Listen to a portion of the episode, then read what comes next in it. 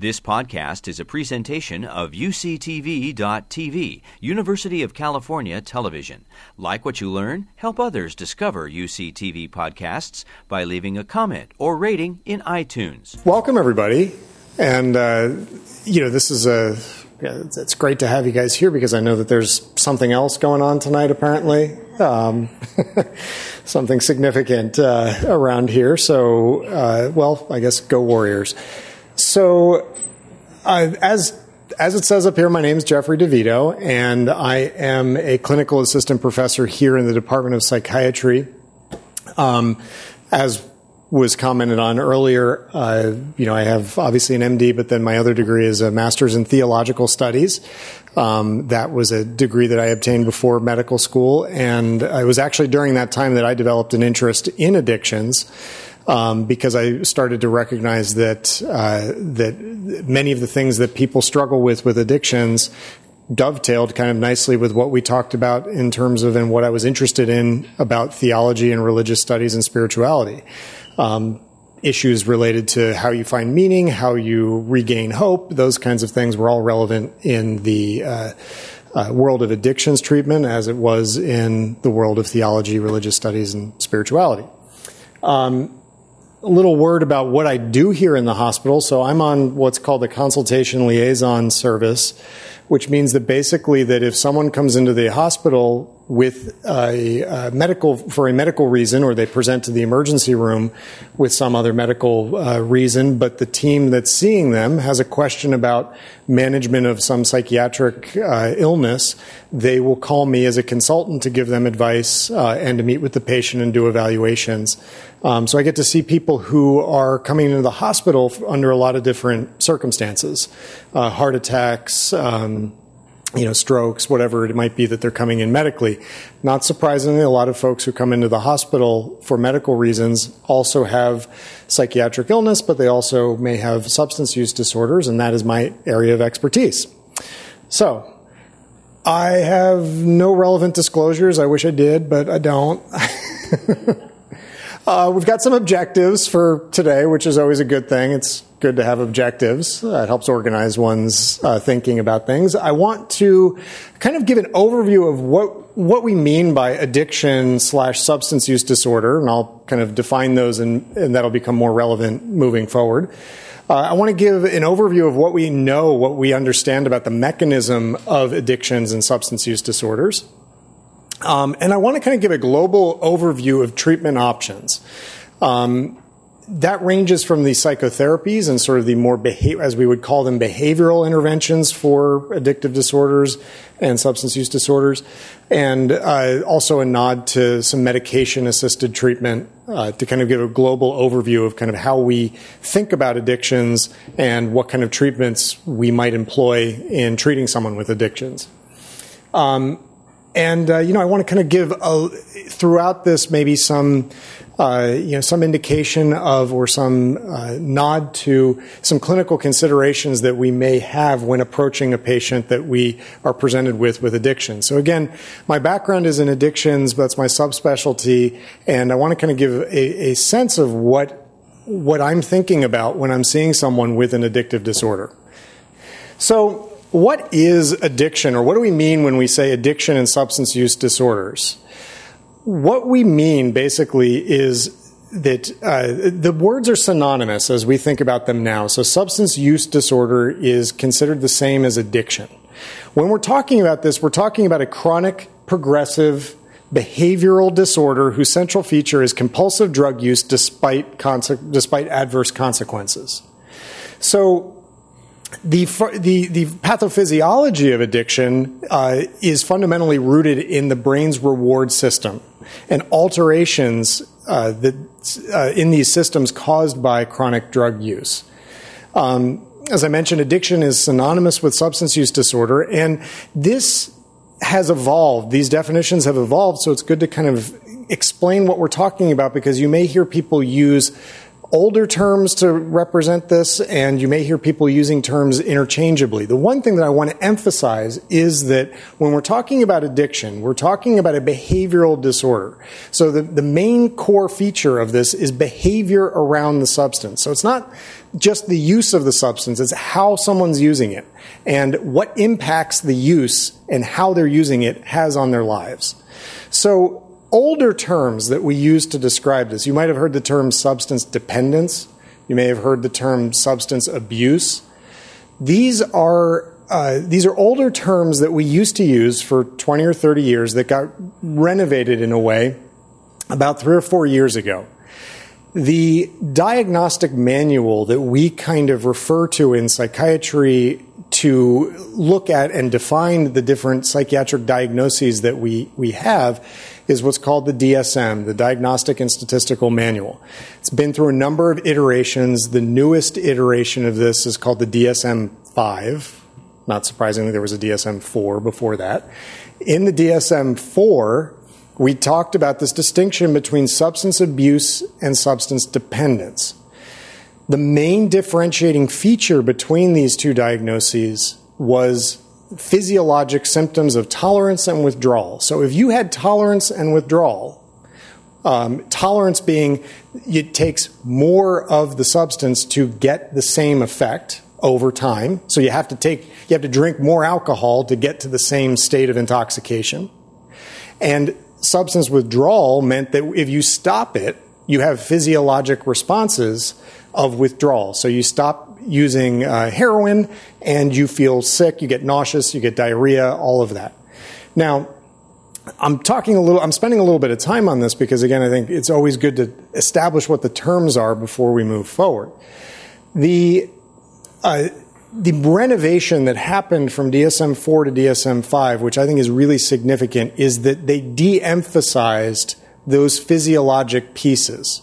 Because what we recognized was that there were many people who developed tolerance or they had withdrawal from a substance that didn't actually have a disorder. In other words, the behaviors around their use was not what we would say was behaviorally causing them problems.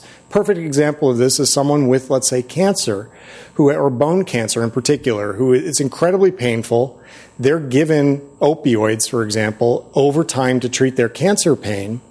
In time, you would expect physiologically that that person would require more opioids to get the same analgesic effect. Did that mean that they had an addiction? No that was just what we would expect would happen in someone who is taking opioids. So I think it was a major step forward when we when we moved forward with DSM-5 to define addiction or substance use disorder as something that has as its core feature a behavioral component. So, without giving you the most boring slide in the world that just has a listing of all the criteria for this, I tried to lump it into categories. So, we've got in, uh, there are essentially 10, 10 diagnostic criteria that we use, and we kind of go through it in a checklist format regarding someone's substance use. And you can see that pharmacologic is the last one. If you can see it, it's all the way down on the bottom of the slide here, where you have tolerance and withdrawal. These are no longer uh, necessary or sufficient to have one qualify for a substance use disorder, but they're important to kind of also keep in mind when looking at someone who may have this. So we still have them there, but they're kind of de emphasized. Eight of the 10, you know, eight of the 10 remaining diagnostic criteria are all behavioral. So impaired control, someone is using larger amounts uh, over time, you know, than they had anticipated or that they had wanted to. The efforts or desires to cut down are are you know they, are unable to uh, you know cut down despite their efforts to uh, to do so. Time spent using or recovering becomes inordinate relative to what they had wanted. A new diagnostic criteria is this concept of craving that you crave that next cigarette. That if you have cravings, then you have a diagnostic criteria for uh, substance use disorder. What we do is now in the new classification of this is we add up you know, how much social impairment, how many of the social impairment criteria do they have? How many of the impaired control? How many of the risky use of the substance do they have? We add them up If they have two or three, we consider it mild. If they have four to five, we consider it moderate. And can anyone guess what greater than or equal than equal to six might be? Severe, yes. Um, now, these things were not, uh, these, these uh, stratifications were not drawn up randomly. It's not like someone looked at this and said, oh, well, if you have two of these criteria, then it's sort of mild. It's not too bad. No, in order to come up with these, they actually correlated the number of these diagnostic criteria that you have with impairments either socially or medically down the road. So mild constitutes a lower risk of having a medical or social consequence of your substance use relative to someone who has four or five, or as you can imagine, six or greater. Um, so anyway, I kind of wanted to, to, to, put this out there to kind of give people some exposure to the idea that the terms have changed over the last few years. We now talk about addictions as being synonymous with substance use disorder in terms of our classification of things. And um, the old terms of substance abuse and substance dependence have kind of gone the way of the dodo bird. Um, everyone loves to pick on the dodo bird. I, I don't exactly know why, but uh, uh, the the next thing that I always like to joke about in terms of you know presenting things at of a medical nature at, at these places you know in, in, these kind of settings is everyone has to have their epidemiology slide or the the listen to me because this matters slide. Okay. So my next few slides are going to be kind of listen to me because this matters slides. Um, it when we talk about substance use disorders we talk about uh, something that's actually very prevalent. There's a lot of it. A lot of people suffer from substance use disorders, and it has significant impacts. So, in terms of how many people have it, we can say that substance use disorders are one of the three most prevalent types of psychiatric disorders that we see. The lifetime prevalence of alcohol dependence, for example, is 10%.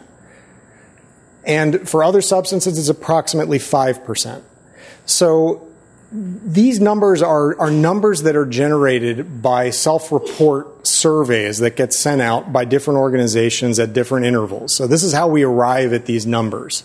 So, as you can imagine, if it's self report, we the the idea of exactly what the the prevalence of these disorders is is probably you know somewhat underestimated um, because many people either don't reply to the surveys or they underestimate it in their responses to the surveys. But surveys through the decades have kind of generally indicated that this is about the lifetime prevalence of these disorders. So when we talk about prevalence, we're talking about the number of cases of a particular disorder divided by, you know, or, you know, divided into the total number of people in a population at a time. So at any given time in the population, we can anticipate that, you know, perhaps 10% of those folks in that population at that time would qualify for alcohol dependence. Now, again, I told you, now I'm going back on what I said before about terminology. You're seeing dependence up there. The reason you're seeing dependence is because substance use disorder is a new enough diagnosis or the diagnostic criteria are new enough that the organizations that do the uh, the surveys on this haven't been able to update their surveys for that. So the, the data we have on this is is a little bit older. Um, there are some significant differences. So, more males are diagnosed with substance use disorders, alcohol or other drugs, than females are. Um, there have been a lot of studies looking at does that actually mean that males are more susceptible to it than females, and it becomes a very complicated issue. But suffice it to say that more males are diagnosed than females. Um, the one of the interesting things that we see demographically is that in general, whites seem to have, when we're talking about sort of uh, you know specific differences between uh, different sort of racial and ethnic populations. We're talking about essentially that that uh, the prevalence of substance use disorders are actually the, the prevalence. So again, remember we're talking about the total number of cases in a at a particular time in a population. So those numbers are actually higher in white populations than they are in African American, Asian, non-Hispan- non-white Hispanics. But what's interesting about this is that in the, even though the prevalence may be lower, let's say in an African American population, what we do see is that if, if an African American develops or meets criteria for one of these disorders, they're disproportionately affected by it relative to a white population. So, why this is, this data is, is difficult to kind of tease out and determine sort of exactly why that may be the case, but it, it seems to be a somewhat re, you know, reproduced finding amongst many different studies. Um, now, the one big exception or the one big outlier to this are Native American populations. This varies by tribal group, but certain Native American populations have exceedingly high rates of substance use disorders and uh, alcohol use disorders in particular. Um, that, again, is another thing that's seen pretty consistently across different studies. We also know that people who have a psychiatric disorder, um, schizophrenia, depression, anxiety, are more likely to develop or have a substance use disorder, and vice versa. People who develop a substance use disorder are more likely to then develop something like depression, anxiety, um, or some other disorder. So the, the interplay between psychiatric diagnosis, aside from the substance use disorder, and a substance use disorder is, is intertwined. So again, why do we care? Opioid overdoses is something that, you know, opioid overdoses are something that, that have been in the news recently. There's been a lot of information about this out there. You've been hearing perhaps, I mean, on a day to day basis, there are more announcements from the federal government about different initiatives that they're embarking upon. And we do know that, that opioid overdoses alone killed 28,000 people a year in the US. So last year, 28,000 people died of over, opioid overdoses alone. So I'm going to come back to why we care in a second, but in the meantime, I wanted to introduce the idea of the mechanism of action when we're talking about substance use disorders. So, relative to some of the other psychiatric diagnoses that we have, for example, depression, the pathways in the brain for depression or for schizophrenia are relatively less well understood than those pathways for addictions. In addictions, we actually have a pretty good idea of what systems are involved and what systems are being disrupted when you use substances. So I've got this nifty slice of a brain up here, and back in the 50s, we didn't know where the reward center in the brain was we, we, you know, I mean, I say in the 50s. We didn't know it before the 50s either. It wasn't until the 50s that we started to understand where the reward center was. And the way that this was determined was that uh, different researchers were taking, you know, lab rats and they were opening up their heads and they were putting electrodes into different parts of their brain and activating those parts. And the studies that they were looking at were if we activate this part of the brain, does the rat preferentially want to activate that part of their brain on their own, or would they choose food?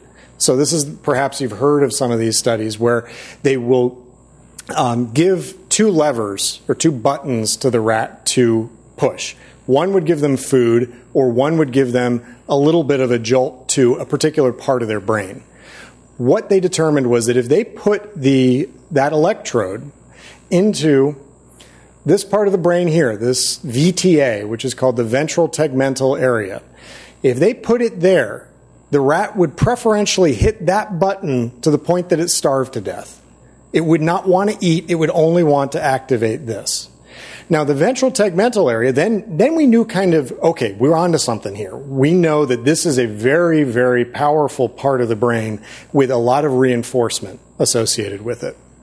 So they were then able to kind of map out, well, what's happening in the ventral tegmental area? What we know is that there's a, the cell bodies of particular neurons that produce a neurotransmitter called dopamine are located in the ventral tegmental area.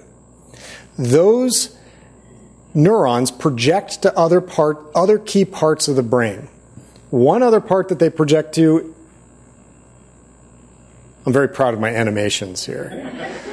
Look at, look at, oh, see that? That took me like an hour to figure out how to do that. So, the ventral tegmental neurons project to this other part of the brain called the nucleus accumbens. Now, the nucleus accumbens is what's really the reward center of the brain because the nucleus accumbens is integrating projections, rewarding projections of dopamine containing neurons from the ventral tegmental area It's incorporating them not only from the ventral tegmental area, but also from the prefrontal cortex. So this is the loop that we started to figure out was happening. So the the ventral tegmental area is where the dopaminergic neurons cell bodies are located. It projects to the nucleus accumbens, but it also projects to the prefrontal cortex. The prefrontal cortex is the sort of higher level executive part of your brain. So, and the nucleus accumbens is an older sort of reptilian part of the brain in a way that is associated with reward. So the prefrontal cortex, in, without substances on board, is modulating from the top, we call it top down versus bottom up.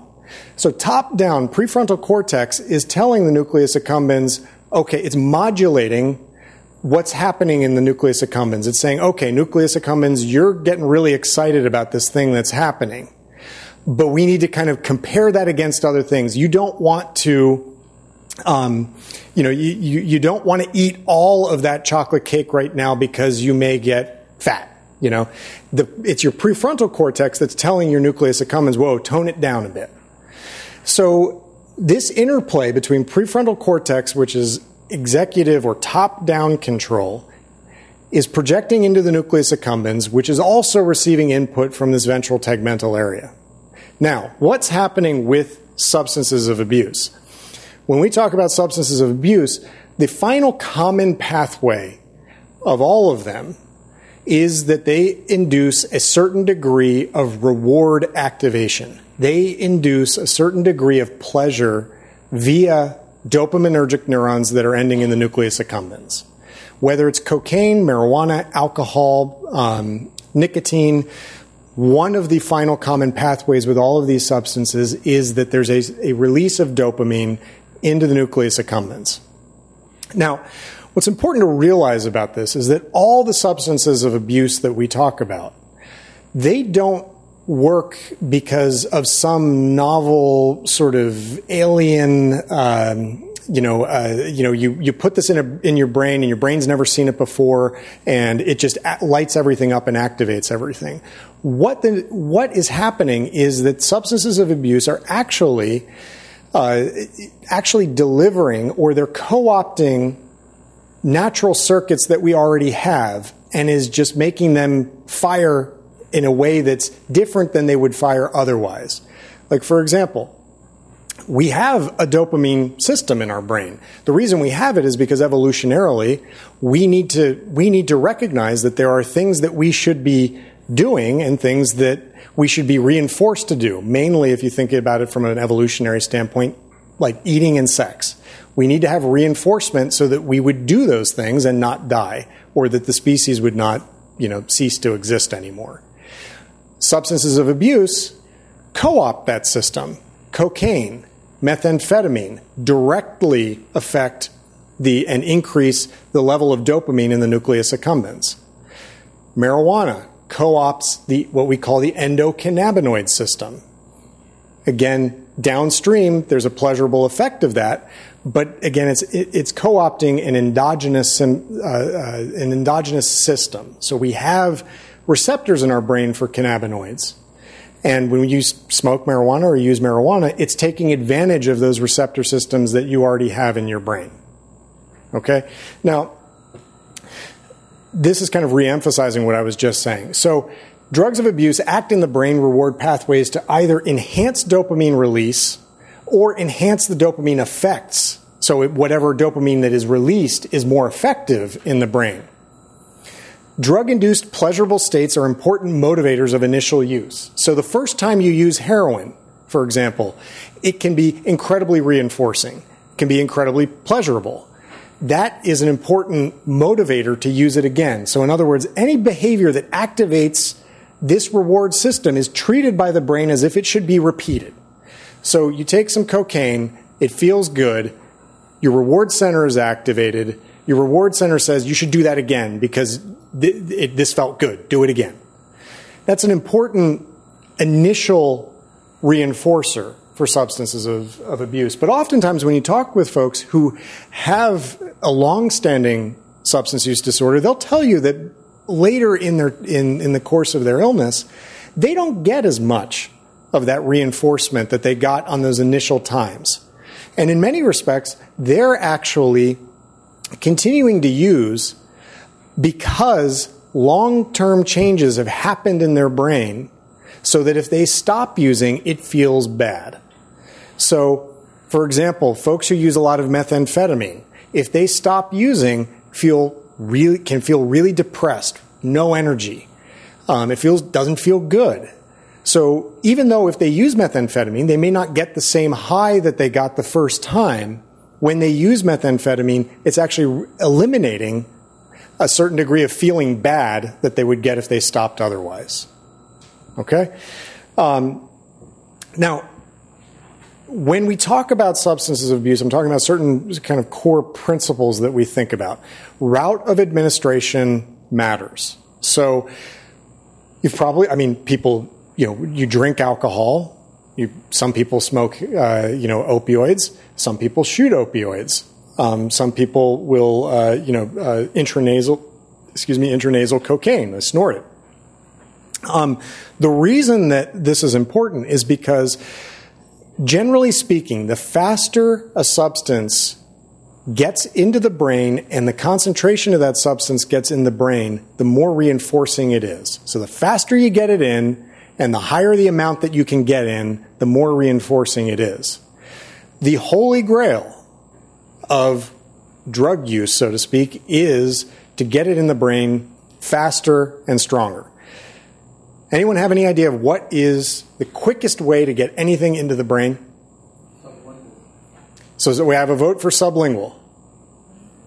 We have a vote for nasal. Intravenous is another vote. Okay. Anybody else? Going once, going twice. Lungs. Lungs go directly, things that are inhaled into the lungs go directly into the brain faster than intravenous, faster than sublingual, um, faster than intranasal. If you go intranasal, it has to be absorbed through the nasal mucosa. That slows it down a little bit. So, the holy grail for people who develop drugs of abuse is to make a form of the drug that is inhalable. Now, this becomes relevant for, I have, I'm sorry, I have these little tangents that I go on because I think they're fascinating. Um, so I'll try to share that fascination with you all. Cocaine. You heard about crack? Okay, so crack cocaine is the smoked, and I'm putting that in quotes and I'll come back to that. Crack cocaine is the smoked version of cocaine. For a long time, you could not smoke cocaine. The reason that you couldn't smoke cocaine, like you couldn't take a coca leaf and smoke it, or you couldn't take you know, powdered cocaine and smoke it, is because the cocaine's uh, the, co- the cocaine's decomposing or its, its combustible point was very close to its vaporization point. So if you tried to burn coca leaf and inhale it, you were going to get mainly carbon residue because the, the active cocaine was going to get destroyed by the flame that you used. So the, the, the, the holy grail of cocaine development was to be able to separate out the vaporization point from the burning point. You wanted to put more distance between these two. If you could do that, then you could more effectively deliver a higher amount to the lungs, hence, or thus, more to the brain more quickly. So, the intrepid developers of substances of abuse over time developed the technique called free basing. So, basically, cocaine exists as a salt. If you change it into a base, it separates out that vaporization point from the burning point, and you're then able to vaporize it with heat without burning it, delivering it to the lungs, to the brain more effectively. So that that's kind of driving home this point of like how important it is that the route of administration and getting things into the lungs most quickly is what uh, is what's really reinforcing. And obviously, those of you who were around in the 1980s you know, might remember the, the, the, sort of epidemic proportions that crack took on very quickly um, because it was so reinforcing uh, relative to, you know, snorting it or even shooting it. Um, when I say shooting it, I mean intravenous. So, uh, you know, an important concept to think about when we're thinking about drugs of abuse. Okay, Another kind of interesting thing to think about, another aspect of addiction that has become you know more relevant in the past 10 or 15 years kind of stemmed from uh, a, researcher um, uh, in you know out of Pennsylvania uh, who looked at the idea of okay let's compare addiction to diabetes or asthma um, or hypertension and let's say addiction as a disorder what is it? Does it look at all like diabetes? Does it look at all like hypertension? What he found was that it actually looks almost identical. So this really was an interesting way of reconceptualizing addiction, that addiction as a disorder looks almost identical to other medical disorders in terms of its heritability, in terms of how much people comply with the treatments that we give them, and also based on the treatment response. So when he looked at this, he said, okay, so we know that um, that the genetic contributions to addictions are pretty similar in terms of there being kind of a, a uh, you know a, a roughly a 50% contribution genetically to the susceptibility to developing an addiction. That's relatively similar to what we would see in asthma, hypertension, and uh, uh, and diabetes. What the why this was so ground changing, you know, why this was so um, earth shaking in a way was because historically addictions has been kind of treated as this sort of oh this is sort of a, a moral uh, disorder. This is sort of a willpower issue. This isn't a medical issue. This is a this is something different. So substance use disorders for a long time were relegated to this kind of second class citizen uh, status. So treatment for substance use disorders was out of the medical system. You know, you wanted treatment for addictions, you went somewhere else. You didn't go to the hospital, you didn't go to your primary care doctor, you didn't even talk about it with them because it was something different. Um, this started the ball rolling for reconceptualizing the idea of addiction as actually a chronic relapsing medical illness. So it was really important. Another thing that was pretty evident relation to uh, like diabetes, for example, is that there was no, we don't have a permanent cure for diabetes. We also don't have a permanent cure for addiction. Um, and that you could manage it like you would any other chronic illness with a combination of medications, behavior changes, and long term follow up. Just, just like diabetes. Okay, so I told you I was going to come back to this why do we care? Okay, now here's here's here's where here's where I get all fancy. And I've got a video here. Some people would probably be able to do this much more uh, with much more facility than I'm able to do.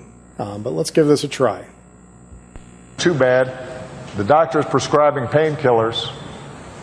They run out, and it turns out it's cheaper to get heroin on the street than it is to try to figure out how to refill that prescription you got a problem. And, and that's why, for all the good work that Congress is doing, it's not enough just to uh, provide the architecture and the structure for more treatment. There has to be actual funding for the treatment. And we have proposed in our budget an additional billion dollars for drug treatment programs in counties all across the country. And my hope is, is that uh, all the advocates and folks and families who are here and those who are listening uh, say to Congress, this is a priority. We've got to make sure that uh, uh, incredibly talented young people like Krista are in a position where they can get the treatment when they need it. To put this in some context, the idea that a sitting president would be talking about a billion dollars in money to treatment of addictions is unprecedented and this this is from I, I didn't write down the date, but I mean this is within the last six months. You know, this is huge uh, for the field of addictions. it has now become much more of a mainstream and a political issue than it had been ever in, in our history. The, the, to put it in comparison, back in the 1980s, have you guys heard about the, the war on drugs? Okay, there's been a lot of talk about comparing what's happening now and the approach to addictions now relative to what we did in the 1980s with the, the so called war on drugs. So when we talk about the war on drugs, we're talking about the strategy for combating addictions is going to be to go after supply, not necessarily going after demand. What is happening now is that the shift is going towards going after demand away from the idea of going after supply. Now, I know that a lot of people have maligned the, the thinking about the war on drugs back in the 80s, but we have the benefit of hindsight. We have the benefit of looking back and seeing that, hey, the war on drugs really didn't work. Um, it really didn't solve the problem. But, you know, we had to try it in order to know that it wasn't going to work. Now we know that it didn't work. Um, so the idea that we're focusing now on treatment and we're putting a billion dollars into opioids alone is a huge step forward for the field. So this is a really kind of exciting time to be thinking about addictions. Um, just so you know, the actu- is anyone in the audience an actuary? No. Okay, I've always wanted to meet an actuary. I just want to know what they, I mean, do they just think in numbers? But the, the actuaries kind of look at, at things and from a numeric standpoint are able to kind of uh, do assessments of things that blow my mind. One of them is sort of thinking about like, well, for every dollar that's invested in X, you know, approach, what is the cost to society or what is the payback to society? So one of the things they looked at was this war on drugs. And what they found was that for every dollar that we spent on the war on drugs, we lost 85 cents of it.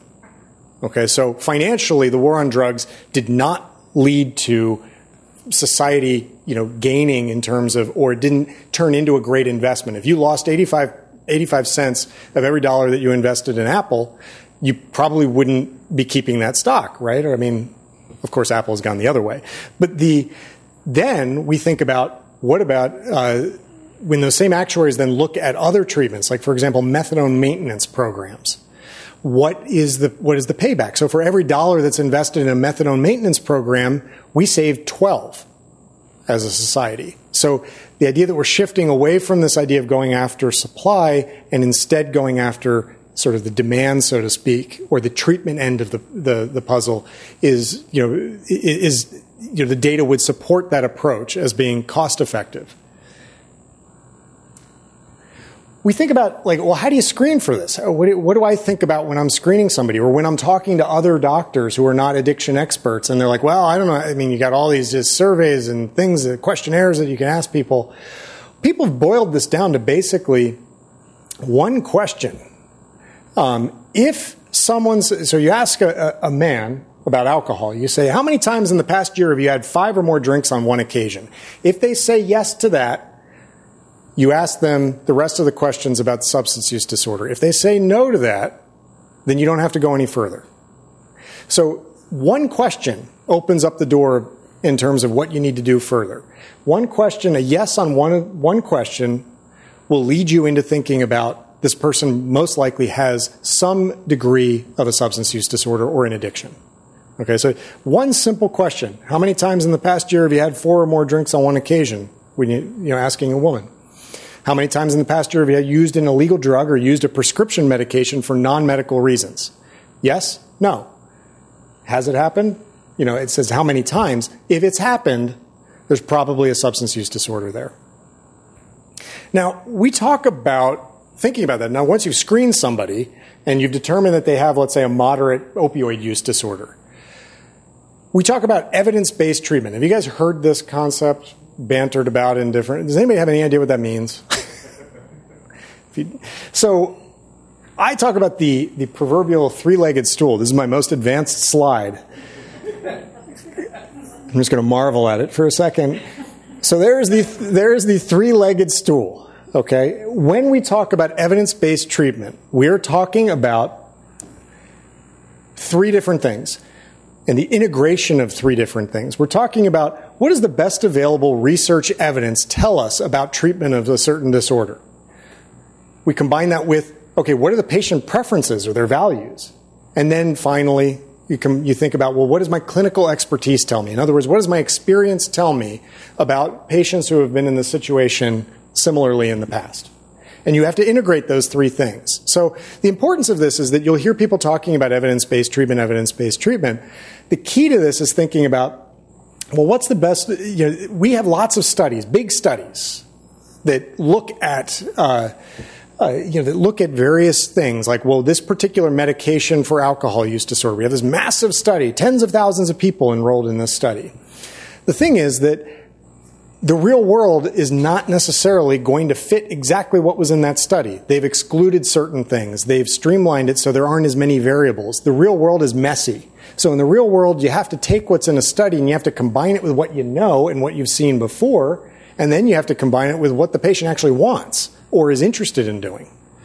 So, you know, we could think about like, well, that's simple enough. Like, okay, I just say, I've got John here. He's got an alcohol use disorder. What's the treatment for John? Let's plug it into Google. Turns out it's not very helpful. So that's what I mean by you've got to be able to integrate. Um, the Google itself has not gotten to the point, it's not gotten smart enough. It probably will someday, who knows? But it hasn't gotten smart enough to be able to integrate all these things to come up with a, an individualized, tailored approach to a particular patient. So, I told you before I was going to talk a little bit about different psychotherapy or what we call behavioral approaches to addictions because in general, one of my conclusions, I'm going to spill, you know, I'm going to show my, show my hand right now and tell you that at the end, I'm going to tell you that one of the things I think about when treating addictions is thinking about the combination of different kinds of treatments, different modalities of treatment, um, all with the same goal of kind of reducing a person, you know, a, a person's substance use disorder or mitigating the effects of it. So we talk about psychotherapies. I'm big on putting things in, in buckets um, you know, conceptual buckets. I've got four conceptual buckets I'm going to tell you about. First one is enhancing motivation to change behavior. Okay, so what I've got here is the proverbial seesaw of, you know, when we're talking about motivation to change or motivation to, uh, you know, think about change. So, on one hand, I want to change X, behavior X. On one hand, I want to change my alcohol use. On the other hand, I don't want to change my alcohol use. On one hand, I want to go to the gym. On the other hand, I don't really want to go to the gym. What this is called is ambivalence. So, ambivalence means to be of two minds about something. Ambivalence, guess what? Ambivalence is normal. Everyone is ambivalent. It just so happens that someone with a substance use disorder is ambivalent about their substance. Okay? I was ambi- I used that gym one because it was relevant. I could have gone to the gym this morning. I didn't, but I was ambivalent about it. On one hand, I knew that I wanted to go to the gym, but on the other hand, I knew that I didn't want to go to the gym. The didn't want to go to the gym piece won out. This is what's going on in the brain of someone with a substance use disorder is that part of them really does not want to use, but part of them really does. So the job of enhancing motivation is exploring it with the person to determine is there a way that I can tip the scales more towards I want to change X? So there's a whole system of therapy, a whole system of engagement called motivational interviewing. Has anybody heard of that before? Okay, a couple hands are gone. So there's a whole idea of motivational interviewing. And what motivational interviewing essentially is, is capitalizing on this idea that people are naturally ambivalent about their substance use and that the way that you are, are, there ways that you can engage with the person to tip the balance? So i've put another seesaw up here to kind of determine that when the developer of motivational interviewing bill miller went in and he looked at well what do we know about behavior change in people? Certain truisms kind of came out in the literature. One is that people are more likely to change if they decide to change I'll let that sink in for a minute. You are more likely to change if you decide to change. That's one of my duh moments, okay? But still, important to set the groundwork that, like, okay, if you decide to change, you're more likely to change.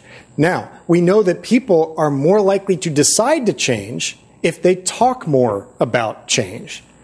And we know that uh, that you can get someone to talk more about change by the way you engage them in the interview or in the in in that process. We also know that if you just tell people stop it, they don't generally change.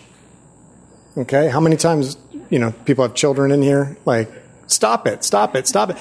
It oh, my, maybe I'm showing my hand with my own kids here, but the um, so certain things kind of have come out in the literature that demonstrate that like look people are more likely you can affect someone's you know, uh, thinking about changing by how you engage with them. There's a huge evidence, I talked about the evidence, evidence-based treatment. There's a huge evidence base to suggest that motivational interviewing can be effective. And that it doesn't take 10 years of, you know, lying on the couch and talking about mom and dad to get to it. A 15 minute, a 10 minute intervention. I'll talk about that term in a minute, but a 10 or 15 minute engagement with someone can be effective in altering someone's thinking about change if you do it properly. So I put that up there. I'm not going to go into great depth about it. But the, uh, the other, kind of moving through the different buckets, another bucket is thinking about improving someone's skills in managing their illness. So this is predicated on the idea that substance use is a learning process. Um, that you learn to use and that you learn certain things that lead you to use. And that as such, you can unlearn this.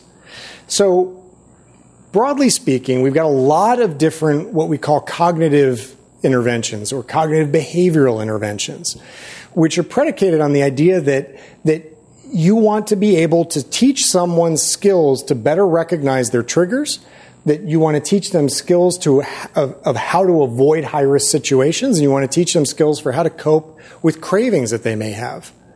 So the way that we do this is we think about, okay, well, what kind of skills? We want to actually actively teach you how to refuse. Let's role play in the office. You know, Bob comes up to you and says, Hey, let's go smoke a joint. How are you going to say, I'm going to play the role of Bob. You're going to play the role of you. How are you going to say no to Bob? Let's practice this. In other words, let's learn how to say no to that particular situation. Let's learn how to put some time between you and the decision. So Bob comes up to you and says, "Hey, let's go. You, know, let's go to the bar." How are you going to delay giving Bob an answer? Because if you delay, if you put some time between you and the decision, you're more likely to you're more likely to be able to opt for the option that's more consistent with your goal of not using. Um, how do you recognize, tolerate, and counteract painful feelings? Let's talk through what you're craving, what you experience with your cravings. Let's recognize when those are happening, and let's recognize that when they're happening, you may need to talk it through with somebody. Um, and then, how can we better foster healthy sources of reinforcement? In other words, let's try to tip the balance so that there are things that you are more interested in doing and engaging in than taking that drink. Again, this is manualized, this is very structured. Um, what you're really doing is you're teaching skills in the moment. Again, this is not lie on the couch, tell me about when you were potty trained, like all that stuff. This is specific skills. So the way this may look is that it may it's typically done in sort of an 8 to 12 week manualized structured session and it uses role play, homework practice, functional analysis and it has this phenomenon that we call sleeper effect. By this, we mean that someone who has gone through 8 to 12 weeks of cognitive behavioral therapy may show down the road that they actually have internalized something and that they actually are better off than people who didn't get the 8 to 12 weeks. So when they've compared people subsequent to getting, you know, people who got 8 to 12 weeks of cognitive behavioral therapy, they look at them a year out relative to a cohort of people who didn't get cognitive behavioral uh, therapy a year out. How are those two different groups doing? The group that got the cognitive behavioral therapy did better than the p- group that didn't. Now, I put the, the wonderful uh, image up here of the piano because I tell people that this is like learning a musical instrument. This is like learning a new language. It's going to take practice and it's going to take time. And that's why there's homework, there's practice in the session, there's role play. Um, there's this idea of the functional analysis. When we talk about that, what we're talking about is basically some, somebody relapsed in the week between the appointments. Let's talk about that relapse people can have a tendency to kind of minimize what happened. Let's talk about it in vivid detail. Okay, what happened here? What happened there? What things, you know, oh, okay, so early in the morning you had that conversation with your mom. And then ever since then you were feeling a little bit unsteady through the day. So maybe the relapse actually started not when you picked up the drink at the bar, but when you had that conversation with mom in the morning. The place to intervene, the place to recognize that you're vulnerable is when you have that bad interaction with mom or you have that kind of bad interaction with someone. So then you can kind of hone in on, okay, it's not, it's not just when you sat down at the bar. When you sat down at the bar, you know, the, the cow was already out of the barn, so to speak. Let's, let's figure out what we can do to prevent the barn door from opening in the first place. Okay, moving along. Talk about this idea of realigning priorities. This is this is uh, akin to the the sort of learning model that I talked about previously with the cognitive behavioral therapy. The the exemplar of this is this idea of contingency management. So this is a really interesting paradigm. It basically what is it it's saying is that you are using well defined incentives or sanctions that you're implementing um, relative to an accessible target behavior. So this particular technique is used a lot in the criminal justice system. So folks ever heard of a, a drug court or diversion program? What these, some nods, what this is referring to is that someone, for example, may get uh, picked up for a drug charge, a possession charge, let's say. They go before the judge, and the judge says, okay, you got two options. You can go into jail or you can face full charges for this, or I'll give you an opportunity to engage in what's called a diversion program.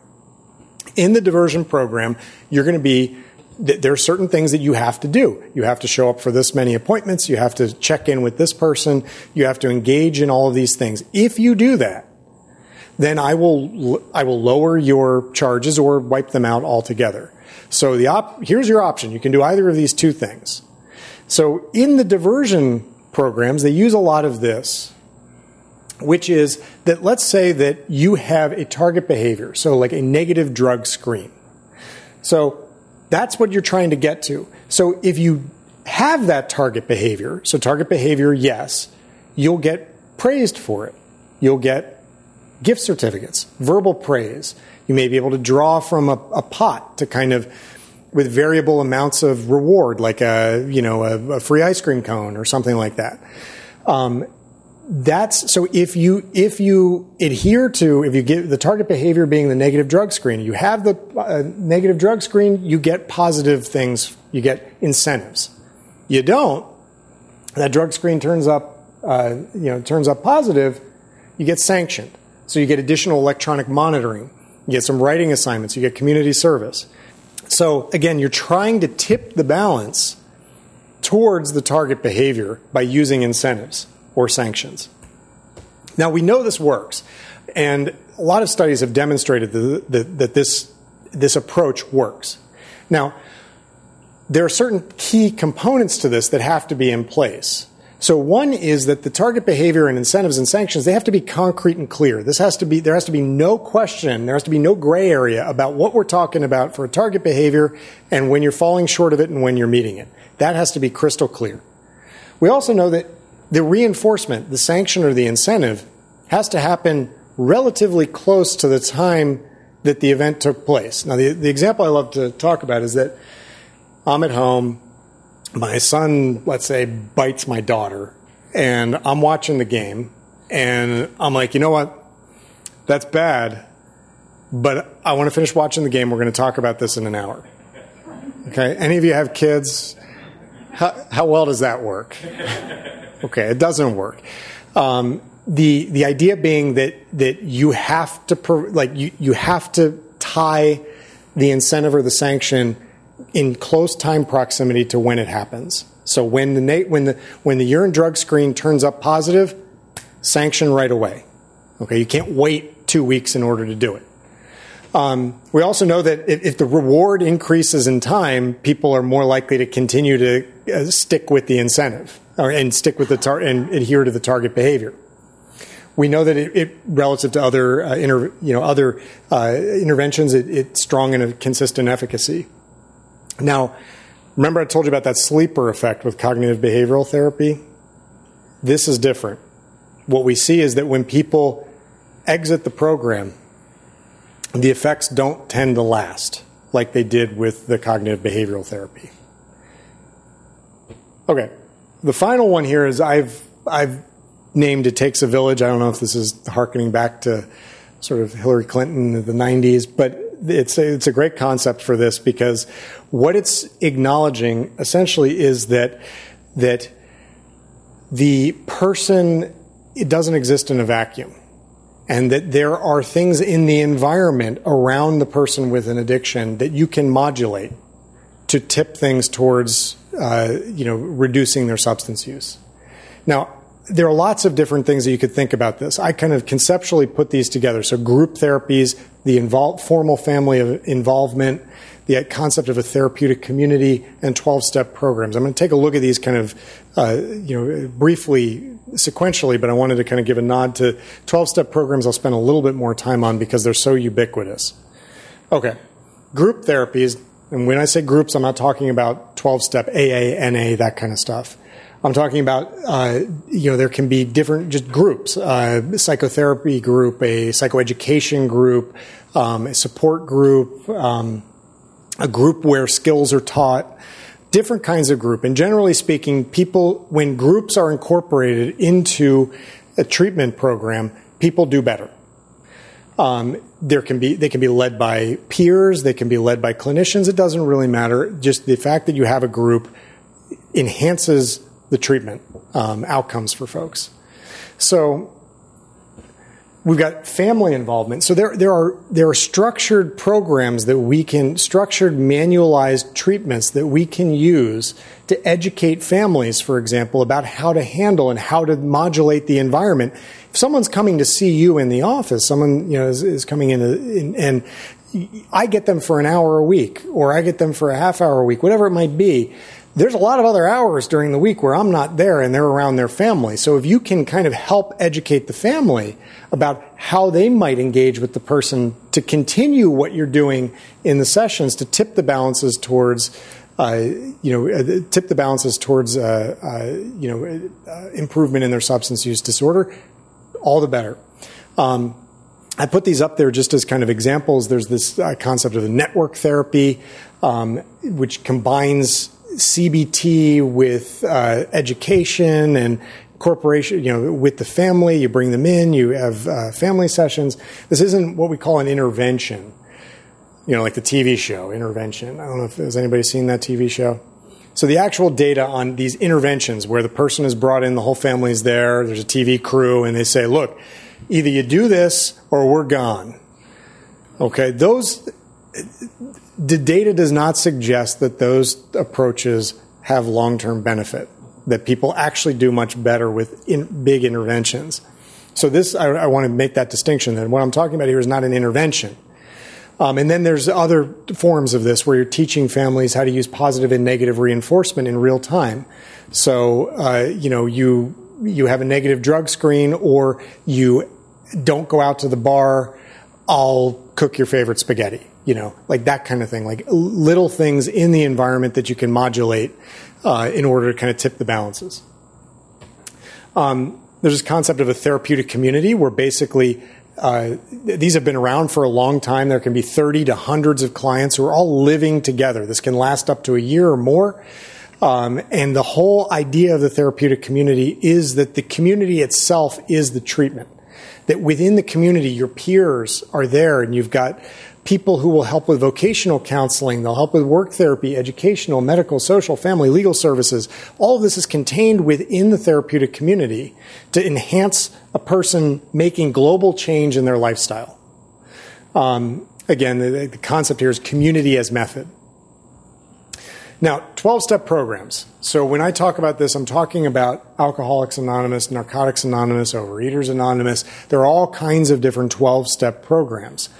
Um, they all look very different, and there's been a lot of press about uh, about 12 step programs that's important to kind of acknowledge uh, when talking about this. So, because AA, for example, has been such a mainstay of of addictions treatment for you know for 80 years that that you know you it's kind of taken as being the be all and end all in some circles, and while the uh, there's some kind there was a big Atlantic article about this maybe a couple of years ago where the big critique of 12 step programs was that where's the evidence base? You know, where are the big randomized controlled trials that have said that AA relative to no AA, and you know what's the outcome difference between these? And a, you know, AA in particular was really taken to task by, for example, this this Atlantic article. Now, what's not acknowledged as well in that in that critique of AA is that you know AA is actually very difficult to study. It's very heterogeneous. Um, they don't collect data. There's you know, it's anonymous, so you can't have people in the room studying what's going on in the room.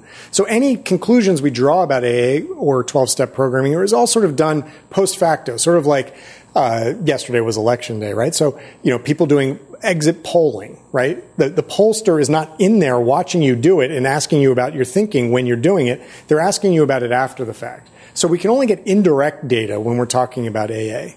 The other thing to remember about a 12 step programming is that it is, um, it's not necessarily what we would consider a treatment program. It's been conflated in many people's minds to be considered a treatment program, but it's not. It's a, it's a fellowship. This is a group of people who are getting together with a common goal, and in doing so, they're trying to help one another get to that common goal.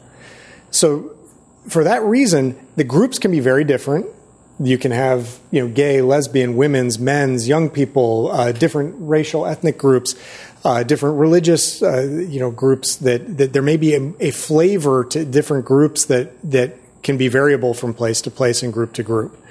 Um, so it makes it very difficult. Sometimes when I'm referring patients to an AA group, I'll say, "Well, let's pull out the book, let's find out where the meetings are, and let's give it a try." They go to the they they go and they come back and say, ah, "I didn't like that," you know it was just a bunch of you know uh, you know, it was just a bunch of like 70 year old white guys uh, sitting around. I had no, rel- it just really wasn't relevant to me. My patient may be a, you know, let's say like a 22 year old woman. And she's like, oh, this, this just really didn't work for me. I say, that, that's fine. That's not what all AA groups are like. Let's try a different one. Let's see if we can find one that's more tailored to your, your, you know, what you feel comfortable around. Um, so, the but we do know certain trends for AA in particular. AA is more studied because it's there's just it's been around longer. It was the first one. It's been around longer um, relative to like Narcotics Anonymous and whatnot. And we do know that people who are more severe in their drinking problem tend to do better with AA. People who have a greater commitment to change tend to do better in AA. People who have less spousal support tend to do better in AA. People whose social network is more supportive of their drinking tend to do better in AA. You can almost imagine this is sort of the, the AA as this fellowship. If their social network is all pro drinking and you give them an alternative social network that's anti drinking, they tend to do better. Um, also kind of, uh, you know, lumped into this is the idea that they, if there's a greater desire to find meaning in one's life, they're more likely to affiliate with an AA program. And we say affiliate, there are different degrees to which someone in AA may, uh, uh, you know, may engage in the AA. There are those people who go to an AA meeting and sit in the back and never say a word. Um, maybe go once or twice a year, that kind of thing. That's sort of a poor, we would say that's kind of a poor affiliation. Then there are the people who go every day, they speak, they make coffee, they do these different, you know, activities within AA, and those folks tend to do better. So if you can enhance affiliation, you tend to do better. Um, and then, you know, how to assess if it works. I mean, I put this up here, you know, 30 million Elvis fans can't be wrong. I, I don't remember even if the phrase was 30 million. I just made up the, the number. But the, the idea being that that there are a lot of people for whom AA is very effective. Um, and you can't argue with results for you know for a lot of people. Now, does that mean that AA is for everybody? No.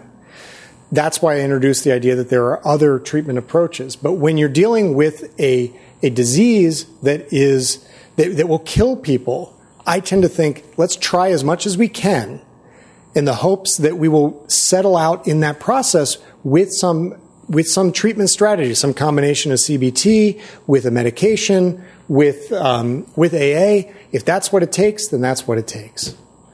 So, um, lastly, here, kind of thinking about medication assisted treatment. Um, we this is the buzzword that we talk, or buzz concept, medication assisted treatment. In other words, what what medications can we use to enhance the effectiveness of treatment for you know for addiction? Now, I, I put this up here uh, to kind of convey that that uh, when we talk about medication assisted treatment, we're we're really focusing on this idea of medications for substance use disorders. But I like to lump in the idea that if you also have bipolar disorder, for example, uh, and you and, and you're better stabilized on medications for your bipolar disorder, that has to be part of the treatment planning for your addiction as well. Um, and if you've got HIV, for example, and, and being on medications is indicated for your HIV. I want to incorporate that in my thinking more broadly about medications and your treatment.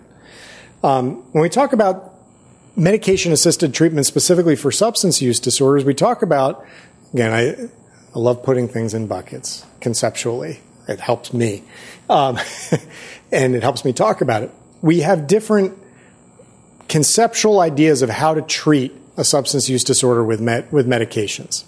So at the top, we've got this idea of agonist or replacement therapy. So the best way to think about this, and I'm going to go through these individually, is that you're replacing their a, a person's heroin. You know, uh, you're replacing their heroin use with another opioid that's taken in a more safe manner. Um, to prevent them from having, you know, continual exposure to uh, the opioid heroin that may lead to uh, you know HIV, hepatitis, or overdose and death, and replace that with something else. Um, we talk about blockade, so let's block off the receptors in the brain that could get activated by heroin. Let's block it completely so that if you use heroin on top of something, it ain't going to work for you. You ain't going to feel high. It's not going to get its way through. Let's re- modulate the receptors in such a way to tip the balance towards not using. And then there's finally this idea of let's let's let's give you a medication that makes it so damn scary to use that you're not going to use. So when we talk about these individually, so when we talk about replacement therapy for oh, we, I'm talking about only FDA approved indications for medications here. We've got methadone and we've got buprenorphine for opioid use disorders. Both methadone and buprenorphine are opioids, but methadone is delivered out of a methadone clinic somebody goes to a methadone clinic and says, I want to get off heroin or whatever opioid I'm using, and I want to be on methadone. The way that a methadone clinic works is that at least initially, you go every day and you get your dosing every day. You go to a window, they give you your medication, you take it, you go on with your day. The methadone will prevent you from having withdrawal for the next 24 hours until you come back for your next day's dosing. Methadone clinics have been around for a long time. They're primarily located in urban centers. Um, and uh, what happened though, initially we had a lot of folks that that's where primarily heroin use was was in the and opioid use disorders were located. You had the main population was in a major urban setting, so that's where the clinics were. The demographics started to shift about 20, you know, 15, 20 years ago with the rise in prescription opioids. And what we found was that you had a lot of people who were in the suburbs, for example, who were now getting hooked on prescription opioids. Prescription opioids start to get really expensive. This is what President Obama was talking about in his clip there, or what he was alluding to. Prescription opioids start to get very expensive. So somebody will shift to heroin. So now you've got heroin in the suburbs, but the methadone clinics are downtown. How can we bridge that gap? Buprenorphine was in, introduced as an option or an alternative to methadone because you don't have to go to a clinic for it. You can get a prescription for it and you take it yourself every day. Um, the other sort of replacement therapy that we have is, you know, nicotine replacement therapy. So someone who smokes, let's replace the nicotine. Let's give you a patch, let's give you a gum, let's give you a lozenge. You're essentially trying to replace the nicotine that they were getting via smoking. So I talked a little bit about the difference between, uh, you know, buprenorphine and methadone. One of the things, one of the fascinating things about psychopharmacology is that, that you talk, as people heard so buprenorphine is the opioid. The brand name for a long time for the combination of buprenorphine and naloxone, which is a blocker, which we'll talk about in a second, is Suboxone. Have people heard about Suboxone? Something that you may have heard in the news. So this is ingenious what the, FD, what the FDA and the DEA said was okay, we, we will support the idea of an office based treatment or you know, a non methadone clinic treatment for opioid use disorder, but we want to ensure that there's, there's a deterrent to misusing that buprenorphine. So they went to the man, you know to different manufacturers, and one of them came up with this idea of well, let's combine the buprenorphine with naloxone. The interesting thing is that naloxone is not absorbed sublingually, but the buprenorphine is. So if you take the buprenorphine with the naloxone sublingually, like you're supposed to, the naloxone just goes right through your system and you poop it out. Doesn't cause you any problems. However, if you get the urge to break that Suboxone down and inject it, that naloxone now is active. And that naloxone will block the basically block opioids from using, or if opioids are on board, it'll take them off the receptors and you'll go into withdrawal. So it's a deterrent for misusing the buprenorphine. Um, then we talk about blockade. So I mentioned naloxone. Naloxone and naltrexone are both blockers of opioid receptors. So you can give someone naltrexone. So pilots, for example, may not be allowed to be on methadone or buprenorphine, but they may be in a monitored program where they're getting where they have to be observed taking naltrexone, either a long-term injectable or orally every day, because they know that if you if you have naltrexone on board and you use heroin or you use some other opioid, it's not going to get through the blockade provided by the naltrexone or the naloxone. And then we've got overdose prevention. You may have heard this in the news as well. We call these the intranasal Narcan rescue kits. So the other way that that that naloxone is available is through intranasal. So we've been it's now gotten FDA approval about 2 3 months ago. And basically what this is is that we now distribute this to families of people who are known users of opioids or we distribute it to friends of people, or we make it available widely in the community where people maybe go to needle exchanges. Wherever the wherever people are using, we try to get these Narcan rescue kits out so that if someone overdoses, you know, right next to you, if you and you and Bob are using together and you notice that Bob just well Bob just took too much and Bob's not breathing too well, you can give him some Narcan, call 911 and you may save their life. Um, then we talk about receptor modulation. This is, again, kind of tipping the balance towards not using by capitalizing on the, the receptor systems that a particular substance of abuse may, uh, may activate. So we talk about bupropion, which is Wellbutrin. Um, Zyban is the trade name for this when using when used for smoking cessation. Um, and varenicline or Chantix Chantix has a lot of commercials. I see them all the time on, the, on TV. Um, basically, Chantix kind of is a nicotine receptor modulator. Wellbutrin is kind of indirectly working within the dopamine system. Again, they did studies of this to show that people who take, you know, Wellbutrin or they take uh, Chantix or varenicline um, are less likely or are better in their efforts to uh, cease smoking, for example. Um, alcohol use disorders, this is a, a, fascinating example. I'm going to talk a little bit about the naltrexone. If you remember, I talked about naltrexone as an opioid blocker. And you may say, well, wait, wait a minute. Alcohol isn't an opioid. Why would an opioid blocker help you if you're drinking? That's a great question. I I presume that was your, your question, so I just kind of put it out there. But the, the the, the basic premise here is that when you drink alcohol, I told you, remember that that that uh, there are certain downstream effects of all substances of abuse that make them reinforcing or rewarding. What we found, though, is that when you drink, that part of the reinforcing effect from the alcohol is indirectly related to the fact that you drink alcohol and you release small amounts of your endogenous or internal natural opioids in your brain. So your endorphins, you may have heard those.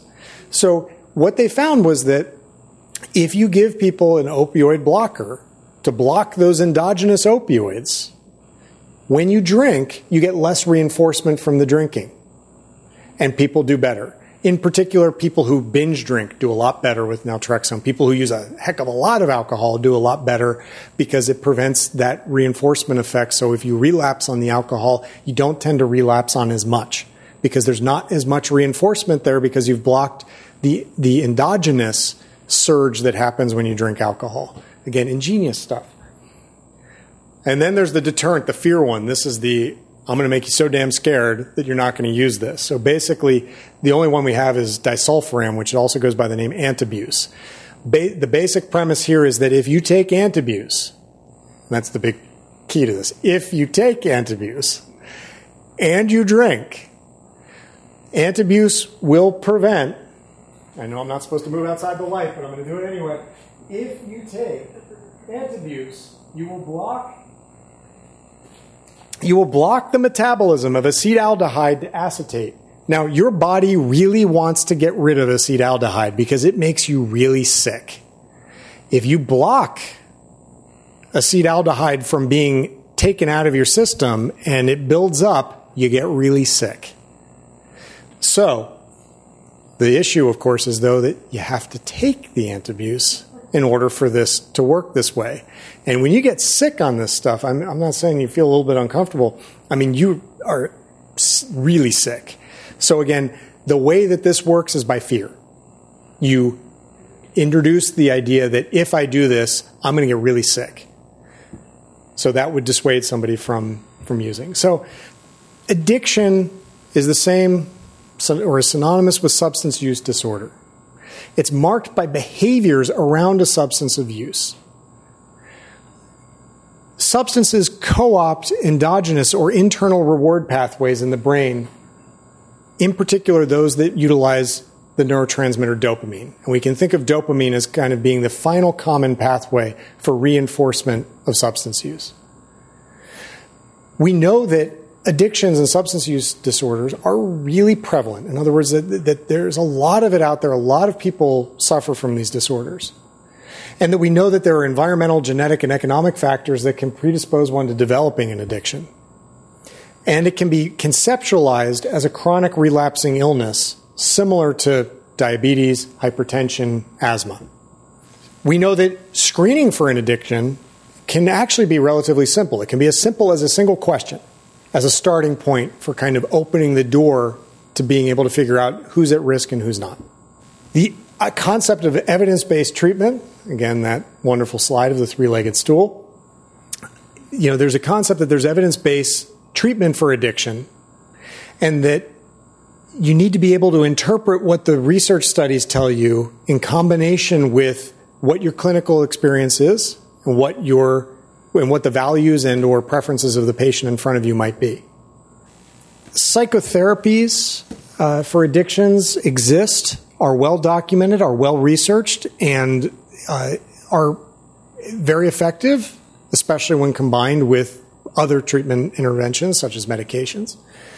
I kind of put these into different conceptual buckets for you to think about in terms of, on one hand, we're thinking about how do you motivate someone or how do you enhance their endogenous motivation, so to speak. On the other hand, you think about, well, how can I give them more skills? How can they develop a repertoire of skills that will help them maintain and achieve their goal? How can I help them? How can I modulate their priorities in such a way to tip the balance towards not using? And, you know, how can I enlist the bigger environment that a patient exists in towards helping them to uh, remain, you know, remain sober or decrease their use, or more broadly speaking, how can I help them modulate the environment such that they can achieve their goal? Um, we think about medications to assist in this process. I often tell people, I mean, broadly speaking, with any psychiatric disorder, I tell people, look, I, I don't have a magic pill that makes this all go away. I don't have a happy pill that makes you feel better completely. I don't have a pill that that that will fix all of the relationships in your life. I don't have a pill that pays your PG&E bill. Um, but I do have pills that, that can help put you in a better place to be able to deal with the PG&E bill. And you know, but I don't want you to get the expectation that I can solve this by giving you a pill alone. I want to combine this with some other things So if your expectation is that I have a pill that's going to make everything better, I don't. But I can work around these other things potentially in conjunction with that to help you get to your goal. Um, as, as I said here, often combining treatments as part of an evidence based treatment can be important. Now, I threw this last slide in here, and it's my and it's another video, and it's a very short one, so I, I got to kind of I got to time this just right. But the one of the things that I often hear about from my colleagues or other people who uh, you know who, who who have dealt with patients with addictive disorders or think about addictions, they say, "Wow, it's it's all lies. All it's all everybody's lying and and you know I, I don't want to treat them because they they just lie. So you know a word about lies here. You sit on a throne of lies. Maybe that, that was a little bit too much build up for not enough uh, so i tell people uh, that you know it, it's not about the lies. Um, people get really caught up in the idea that I'm being lied to and that it, and that it's personal, that this is, you know, that that uh, that that they're that, that someone's lying to me, and that as a result of that, I need to, you know, defend myself against the lies.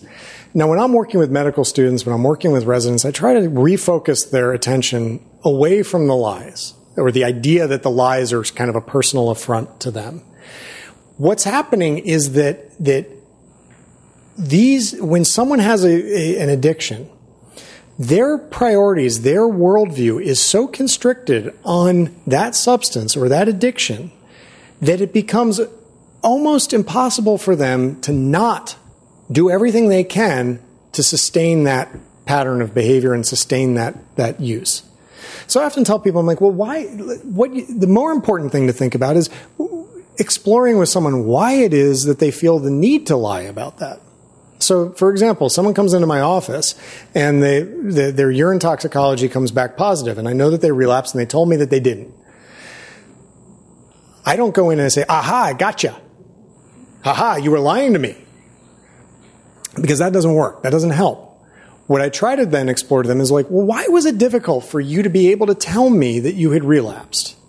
Because I guarantee you that that that difficulty that you were having in, in talking with me about your relapse is what's happening with everybody around you.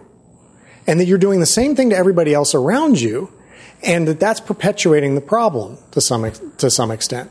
So let's explore why it was that it was difficult for you to talk with me about having relapsed, rather than being punitive and focusing on the idea that you lied to me, and as a result, I'm mad at you now, because that doesn't work as well.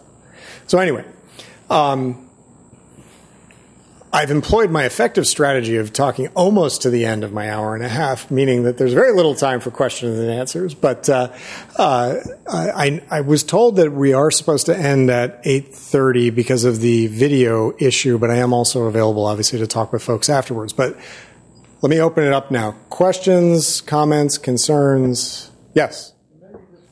Absolutely. So uh, I was instructed to also repeat the questions, um, so I will do so. So the the uh, first part of your question was uh, that you had heard this notion that um, uh, that if you haven't developed an alcohol disorder by the time you're 40 or 50 or pick a number, that you're that, that you're not going to develop the problem. Um, and the second part of your question was what's actually happening, sort of biologically, in withdrawal.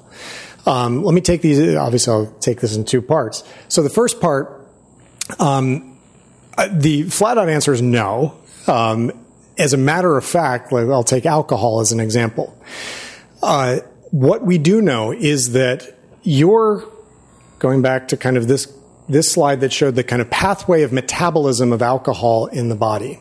This gets altered in time as you get older. Your ability to process alcohol the efficiency with which you process alcohol decreases as you get older, meaning that the the the location, you know, the, the, the amount of time spent at the top of this process in terms of the alcohol actually in your system is higher as you get older. So someone who drinks a glass of port when they're 20, that's not that glass of port when you're 60 or 70 is actually significantly more than it was when you were 20 in terms of how much alcohol is actually in your blood. So for people who may be vulnerable for, um, you know, addiction or substance use disorder, uh, you may actually, as you get older, be at more risk. But we also talk about then because the, the consequences of your drinking may be more risky as you get older. So this, the, the, you know, the classic example, so the, the 80 year old woman who has osteoporosis, um, who's drinking two glasses of port a night because she drank two glasses of port for the last 60 years, is at higher risk because of the fact that she may actually sustain a higher blood alcohol content and may, as a result, have more physiologic effects, more intoxication from the alcohol than she did when she was 20. Maybe at higher risk of falling. So as you get older, your risk stratification changes with the substance substance use. So alcohol in particular, the, the short answer is are you know that, that does age protect you against development of addiction? No. Um, the second part of your question is what's happening in, in, in withdrawal. So the essential principle in withdrawal, whether it's opioids or alcohol or whatever, is that through time, when you introduce an exogenous, an outside substance that's co opting your internal, your endogenous systems, your body will adjust to that and will make accommodations for the fact that you're getting alcohol every day, for example. So when you drink alcohol, it is hitting a lot of different, I talked about the dopamine pathway. It's hitting a lot of different pathways in your brain. One of the reinforcing pathways, the final common pathways, is the dopamine pathway. But it also hits this brain receptor system and neurotransmitter system called GABA. Now, GABA is inhibitory. What that means is that GABA in your brain, naturally, is the thing that calms the brain down. You drink alcohol, calms the brain down.